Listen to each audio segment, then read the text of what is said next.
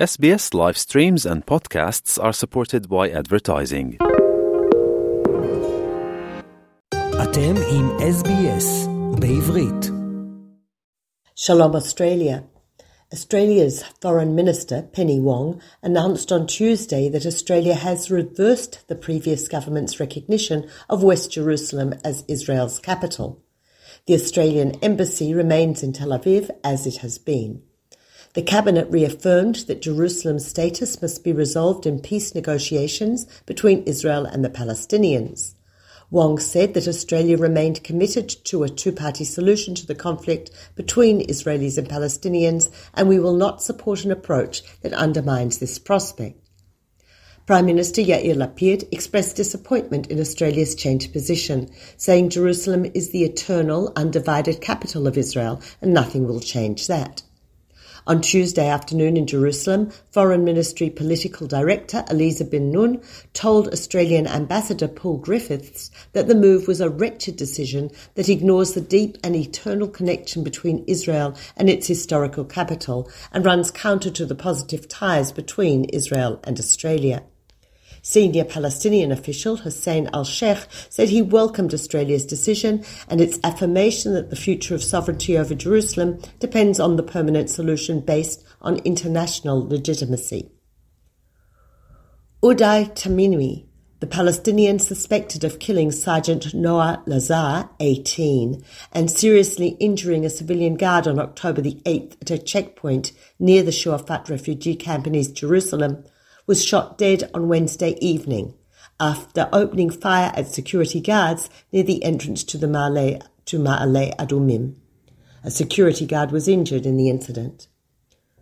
Earlier on Wednesday, masked Jewish settlers hurled stones and assaulted Israeli volunteers and Palestinians during the annual olive harvest in the southern West Bank.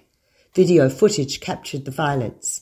A spokesperson for the settlers said the Palestinians had approached a settlement, issued threats, and injured three residents in a deliberate provocation. On Wednesday night, extreme right wing settlers attacked soldiers who were attempting to break up a violent demonstration they were holding near Nablus. Soldiers had been deployed to an area near the Palestinian t- town of Hawara to break up a group of a dozen settlers throwing stones at passing Palestinian vehicles.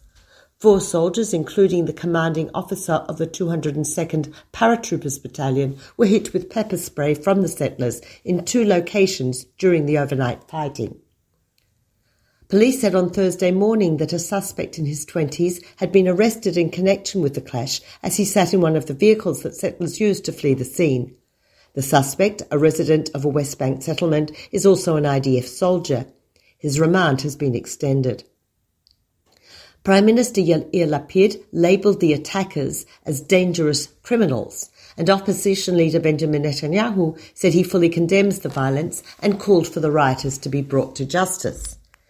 Member of Knesset Bezalel Smotrich, leader of far-right pro-settler religious Zionism Otzma Yehudit political alliance, tweeted that one does not raise a hand against IDF soldiers, period. However, Itamar Ben-Gvir, his number two in the party, accused the defence minister of being responsible for the events. In a statement, Ben-Gvir said that violence against IDF soldiers is always wrong and has no place in any situation ever, and I strongly condemn it.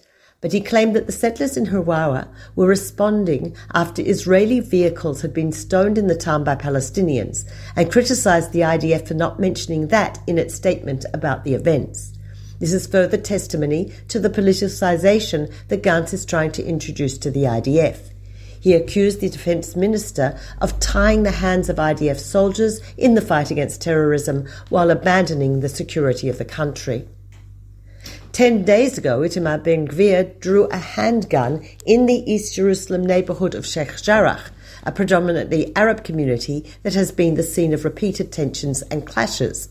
Ben Gvir tweeted that he was going to protect Jewish residents and criticised police officers for not shooting or arresting a man who threw a rock at an Israeli settler. Opposition leader and former Prime Minister Benjamin Netanyahu refused to step onto a stage during a Simchat Torah event in Kfar Chabad on Monday until Ben Gvir stepped down. to avoid being photographed with the number two on the religious Zionism Otzma Yehudit faction list, a key Likud ally. Likud will rely on far right support if it has any chance of forming a government. Netanyahu and Ben Gvir have been meeting regularly and have agreed to coordinate on political campaigning and media strategy. However, no photos have been released of any of these consultations. Netanyahu on Wednesday said he would consider a proposal by the Religious Zionism Party that would overhaul the legal system and possibly get him off his charges in his ongoing corruption trial. But Bezalel Smotrich's proposal and his proposed overhaul of the judicial system includes completely eliminating the charges of fraud and breach of trust for which Netanyahu was indicted in a trio of ongoing cases from the Israeli Criminal Code. Recent polls show the Likud party bleeding votes to the more extreme religious Zionism party. Early voting for Israeli diplomats and staff of the country's embassies abroad began on Thursday morning, with Ambassador Ron, Ran Jacobi in New Zealand casting the first vote for the second time since taking up his post.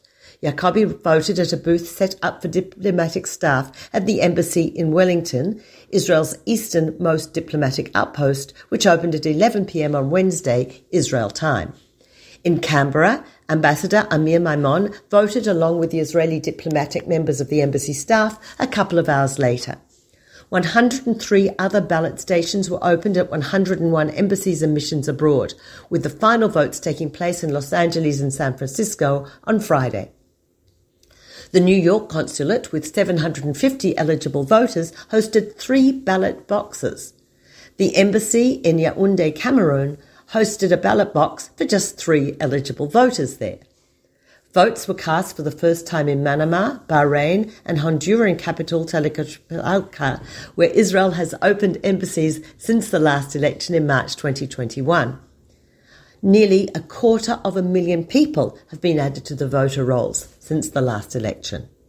Israel will be going to the polling booths on November the 1st, and it looks like we will be electing another hung parliament. According to a poll on Tuesday, just two weeks before the elections, if the elections were held now, Likud would receive enough votes for about 30 Knesset seats, Yesh Atid would hold 25 seats, Religious Zionism would receive 14 seats, and Gantz's party 12. The ultra-Orthodox Shas party would enter the Knesset with eight seats, Labour and Meretz would each receive five, the largely Arab Hadash Ta'al slate and the United Arab List will each receive four seats.